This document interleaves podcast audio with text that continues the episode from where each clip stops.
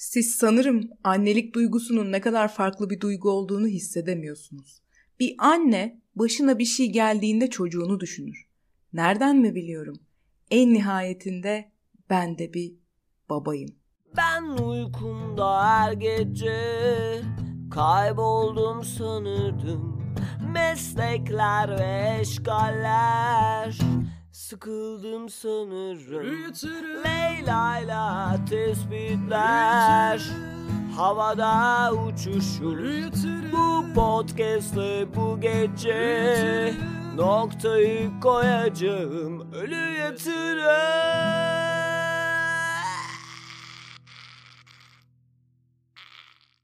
Açılışı Twitter çöplüğünden nadide bir eserle yapmak istedim. Çünkü yani üzerine tonlu okumalar yapsan da şu tweet'teki kadar özetlemiyor hiçbir şey, hala neyle mücadele etmeye çalıştığımızı. Ben bayağı sevmiş bulundum bu tweet'i. Ne derler? Mansplaining kelimesinin sözlükteki karşılığını lıkır lıkır içmişim gibi şiştim. Bir kere daha gelmişti başıma böylesi. Zaman zaman önce bir patronuma o gün çok feci bir renk sancısı çektiğimi, işi de yetiştiremeyeceğimi söyledim. O da şöyle cevap vermişti. Leyla Hanım, bu ay 2. regl oluşunuz. İnternetten baktım, böyle bir şey mümkün değil. İşi yetiştirebilirsek sevinirim.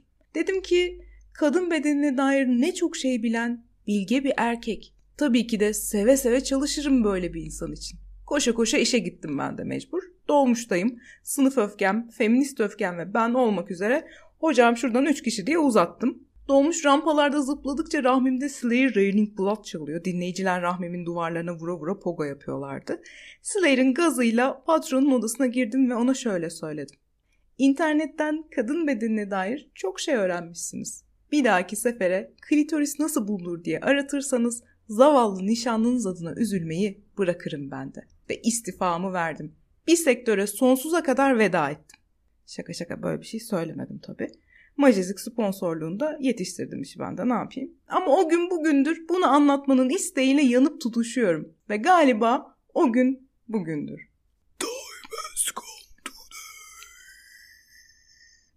Gabaran brutal öfkemden de anlayacağınız üzere 8 Mart geçti yine üzerimizden. Zaman geçtikçe ve ben yaşaldıkça 8 Mart'tan önceki günler bende PMS etkisi oluşmaya başlıyor. Şişkinlik, gaz, öfke, hüzün, geçmişe özlem, umut gibi bir takım değişik haller arasında gidip geliyorum. Çünkü şeyi biliyorum, gümbür gümbür geliyor. 8 Mart değil, 8 Mart öncesi ve 8 Mart sonrası Fikir Beyan Etme Festivali. Herkesin ulvi bir fikrinin bu ülkede kadınların kurtuluşuna dair bir yol haritasının olması beni çok mutlu ediyor. Bu sene de yine akıl sağlığımı kaybetmek pahasına Twitter denen çöplüğe düştüm. Dönüşümü ölçmek açısından bence hiç sağlıklı bir kanal olmamakla birlikte eskisi kadar da şey sesini duymadığımı fark ettim Twitter'da. Burcu Baydağlı. Geçen 8 Mart'tan bu yana bir sene içinde ne değişmiş olabilir? Çok küçük bir kısmı gerçekten anlamış, bir kısmı pes etmiş, bir kısmı sinsi bir suskunluğu seçmiş, bir kısmı da koronadan vefat etmiş olabilir diye düşündüm. Böyle bir bölüm yapmaya da hiç niyetim yoktu. Özellikle 8 Mart bağlamında bir şeyler anlatmaya kalkıştığımda o kariyerist, kotacı, fırsatçı tavır geliyor aklıma. Beni rahatsız eden bir şey var. 23 Nisan'da bir günlüğüne koltuğa oturtulmuş çocuk gibi hissediyorum. O yüzden aman Leyloş ya boşver bu 8 Mart'ta da konuşmayıver derken bir de baktım ki bu 8 Mart'ta da konuşmayıver demesi gereken kişi ben değilim. Serkan İnci denen denyo konuşmaya devam ediyor. Sadece o değil, herkes yine konuşmaya devam ediyor. Ben bu öfkeyle ve yılgınlıkla, biraz da kırgınlıkla kendi yakın ilişkilerime kadar sorguladığım bir 7 Mart geçirdim aslında. Ve bunlar yoğundur, bilirsiniz. Birçok kadının da bunu yaşadığını biliyorum. Yani bizim her gün yaşadığımız şey bir sebeple gündem olduğunda ağzı olan konuşuyor, biliyorsunuz. Ben de bir hata edip hislerimi açmış bulundum ve şöyle bir post paylaştım. Bir kadını öldürmemiş, dövmemiş, el bile kaldırmamış olmakla aklandığınız bilmem kaçıncı 8 Mart gelip geçecek hayatınızdan. Sonra hayatınızdaki kadınlara insan ilişkisi doğası gereği böyledir'i aşan, mutlaka toplumsal cinsiyete dokunan mikro şiddetleri uygulamaya devam edeceksiniz. Çok kısıtlı bir kesim öz eleştirisini verecek, değişime kendisinden başlayacak. Onlar kim biliyoruz, ilişkileniyoruz, beraber büyüyoruz ama yeter mi? Geri kalanı hayatındaki her kadına mommy issue'larını aktarmaya, algısıyla oynamaya, ona uzun vadede sağlam travmalar ve kocaman bir değersizlik hissi bırakmaya devam edecek. Ha belki farkında bile olmadan yapacak bunu ama hikayenin sonunda patriarkanın ona verdiği yetkiye yaslanmak kolayına gelecek. Ve tahmin edersiniz ki her ne kadar güvenli çevreler içinde barınsak da bir takım ama o öyle değiller kişisel almalar kısa bir süre içerisinde cevap olarak geldi bu postuma. Mansplaining diyemeyiz tabii buna ama ben niye açıklamak zorundayım ki? Neden seni teskin etmek zorundayım? Neden kendini diğer erkeklerden ayırabil diye seni onaylamak zorundayım? O yüzden yine kendimi açıklayan şöyle bir post paylaşma gereği duydum. Edit. Arkadaşlar sizce ama o öyle değil duymak için yazmış olabilir miyim bu postu? Derdim 3-5 kadına duygudaşlık kurmak, hayatının bir döneminde bu şiddete ortak olmuş herkesi de birkaç dakika öz eleştiriye yönlendirmekti. Anlat da bilelim, farkında olmuyoruz bazen çıkışını da anlıyorum ama kaçırdığınız nokta şu. Benim ya da herhangi bir kadının görevi değil bu. Annenizin de görevi değildi, eski kız arkadaşınızın da değildi, hayatınıza bundan sonra girecek kadınların da değil açıkçası. Aynı dünyada yaşıyoruz. Savunmaya geçmeden kendi hatıralarımızdan yola çıkarak gayet tabii varabileceğimiz bir noktadan bahsediyorum. Sonra kafamı duvarlara vurdum. Leyloş dedim, bu topa neden girdin? Kendine bunu yapmanın lüzumu var mıydı? Tüm bunların üstüne sığındığım yer elbette ki kadın edebiyatçıları oldu. İnternet üzerinden Serkan İnci'nin ağzına kürekle vuramıyorsun ama bir şekilde kağıt üzerinden diğer kadınlarla sarılabiliyorsun çünkü. Kadın yazarlar diye bir kategori olması sanki kadın sürücü demişiz gibi bir his yaratmalı mı bilmiyorum ama sanırım hayır. Çünkü burası mecbur kalınmış bir alan. Yani ben de gönül rahatlığıyla Hasan Ali Toptaş okumaya devam etmek isterdim. Ama eseri sanatçıdan bağımsız düşünebilmek de yine erkekliğe has bir ayrıcalık olduğu için şöyle onun bana vaat ettiği düşünsel dünyada benim sesim ve karşılığım ne kadar var? Gördüğünüz gibi sokakta yürürken de bir sanat eseriyle ilişkilenirken de kadınlık hali sürüyor. Günlük pratiğimiz. Kişisel olan politiktir ile karıştırılmasın ama. Orada eseri, üretimi aşmak zorunda kalan bir şey var. Polanski çok değerli bir yönetmen biliyorsunuz ki. Polanski olmasa ne yapardık? Cinema bugün ne halde olurdu düşünmek bile istemiyorum. O kadar değerli bir pedofili ki kendisi. Polanski bir ödül töreninde protesto edildiğinde gurbette hemşeri görmüş gibi seviniyorsun. Anlatabildim mi? Ve hiçbir sanat eseri yoktur ki onu üreten kişiyi tamamen aşıp bize ulaşmış olsun. İsmet Özel hariç. Bunun gibi örnekler çok fazla ama buralara çok girmeyeceğim. Asıl meseleye getirmek istiyorum konuyu. Çünkü 8 Mart'ın metal yorgunluğu hala üzerimde. Metal.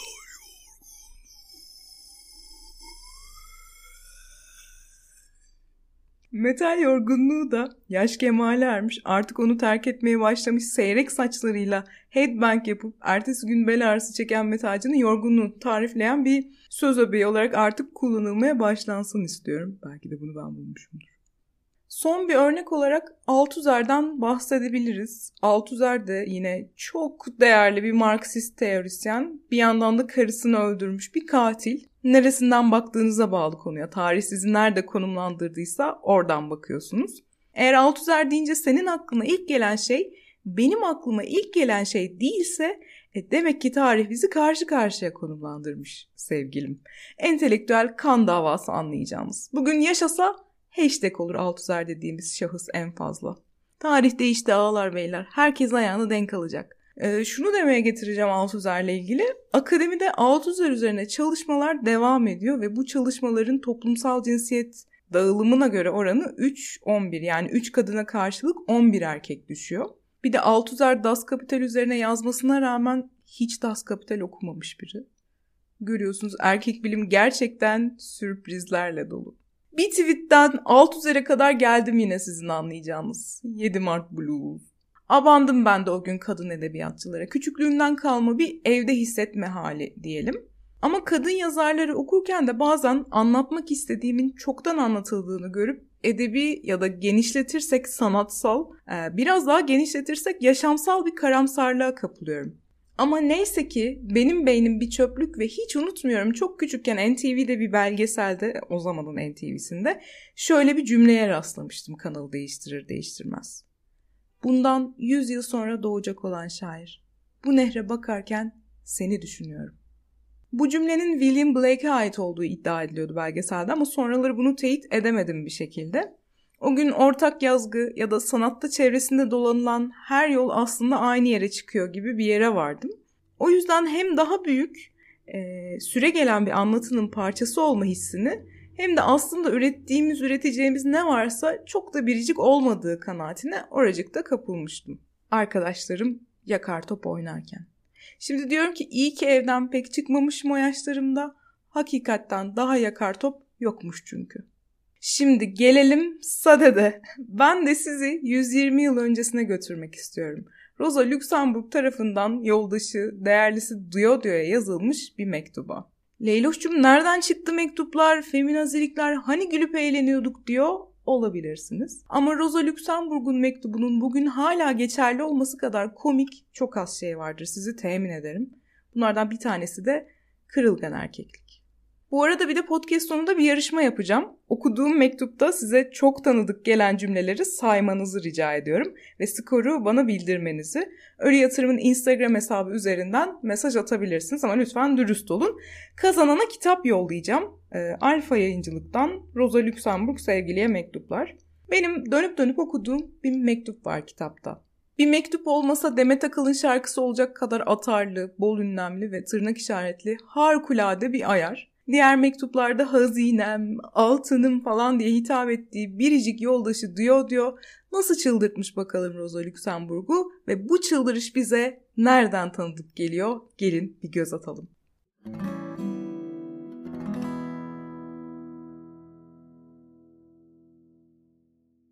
Otuzuncu mektup. Berlin. Yaklaşık olarak 13 Ocak 1900. Daha şimdiden gülmeye başladım. Diodio, sevgilim, çok komiksin. Önce terbiyesiz bir mektup yazıyorsun, sonra benim yazdığım gelişigüzel cevaba yazdığın karttaki üslup uzun bir mektup yazma isteğimi engelliyor diye karşılık veriyorsun. Çek atarak gitmeyi unutmayın bu arada. Bütün mektuplarının düzenli ve inanılmaz bir biçimde nahoş olduğunun farkında değilsin. Hepsini ard arda dizersen olsa olsa bir öğretmenin en sevgili öğrencisine yazdığı gereksiz yere şişirilmiş öğütler dizisi çıkar ortaya. Tamam, elbette eleştirel yorumlar yapacaksın. Tamam, çoğu da yararlı. Bazı durumlarda elzem. Ama Tanrı aşkına artık bu bir iptilaya dönüştü. Geliyor, o güzel cümle geliyor. Kağıt üzerine geçirdiğim tek bir fikir, tek bir olgu yok ki sende can sıkıcı, tatsız, tumsuraklı bir söylev çekme isteği uyandırmasın.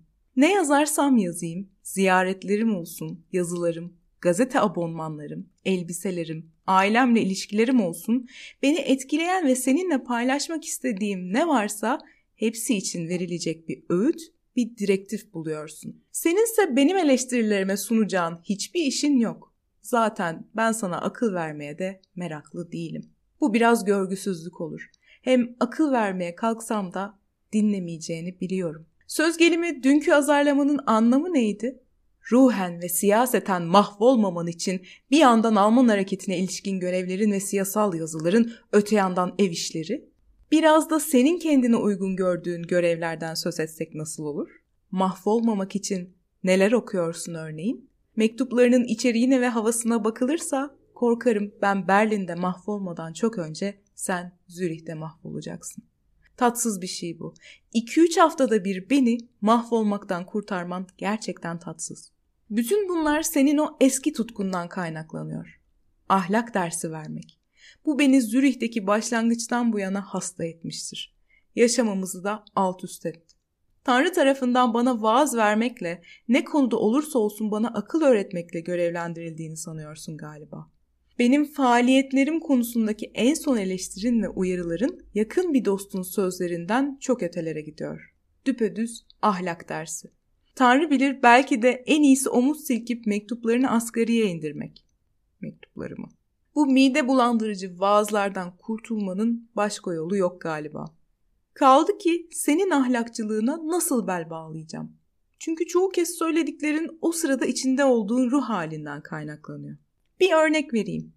Geçen hafta sana istemeyerek hatta gereksiz olduğunu bile bile Kotskilerle kişisel bir ilişkiye girmiş olmaktan yakınmıştım. Sen de karşılık olarak bu kişisel dostluğun seni çok sevindirdiğini yazdın.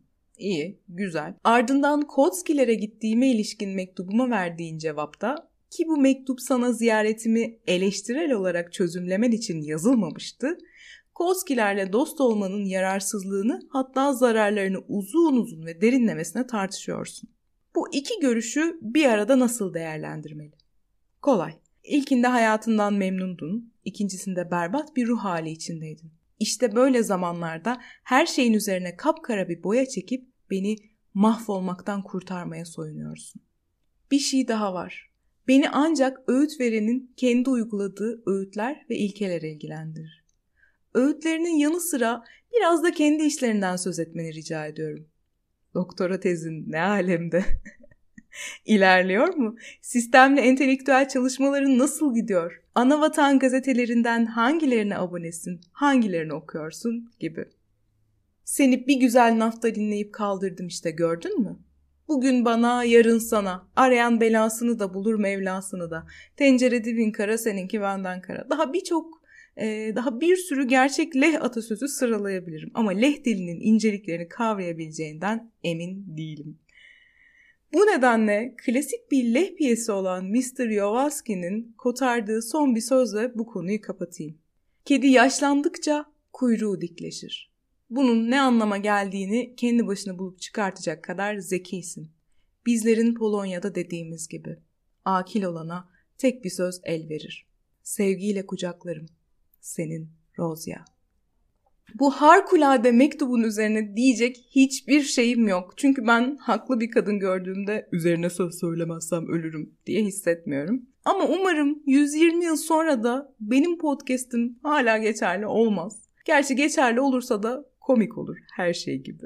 120 yıl sonra pozitif bilimciler Mars'a göç etmiş, ev işlerini Marslılar yapsın şarkısı artık boşa çıkmış, hiçbir anlam ifade etmiyor. Sosyal bilimcilerin bir kısmı Mars'taki Norveç'e, Kanada'ya kabul almışlar. Bitcoin'ciler köşeyi dönmüş ve dünyada 3 tane kadın kalmış. Onlardan biri de vaktinde yükseği bıraktığım, akademiye kıçımı döndüğüm için benim soyumdan biri. Torunum, gariban bir kızçe. Karantinanın 120.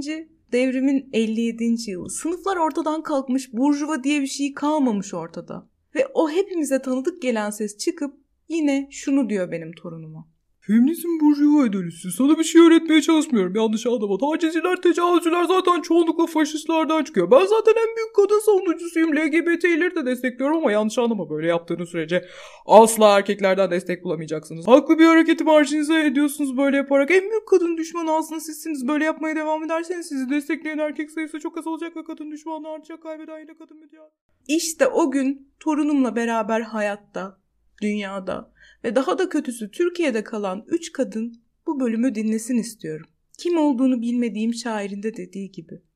Bundan 120 yıl sonra 8 Mart buhranına kapılacak kadın.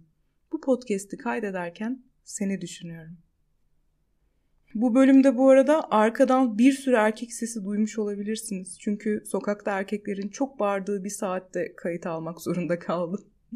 Çok da tatlı bir denk geliş oldu. Görüşmek üzere.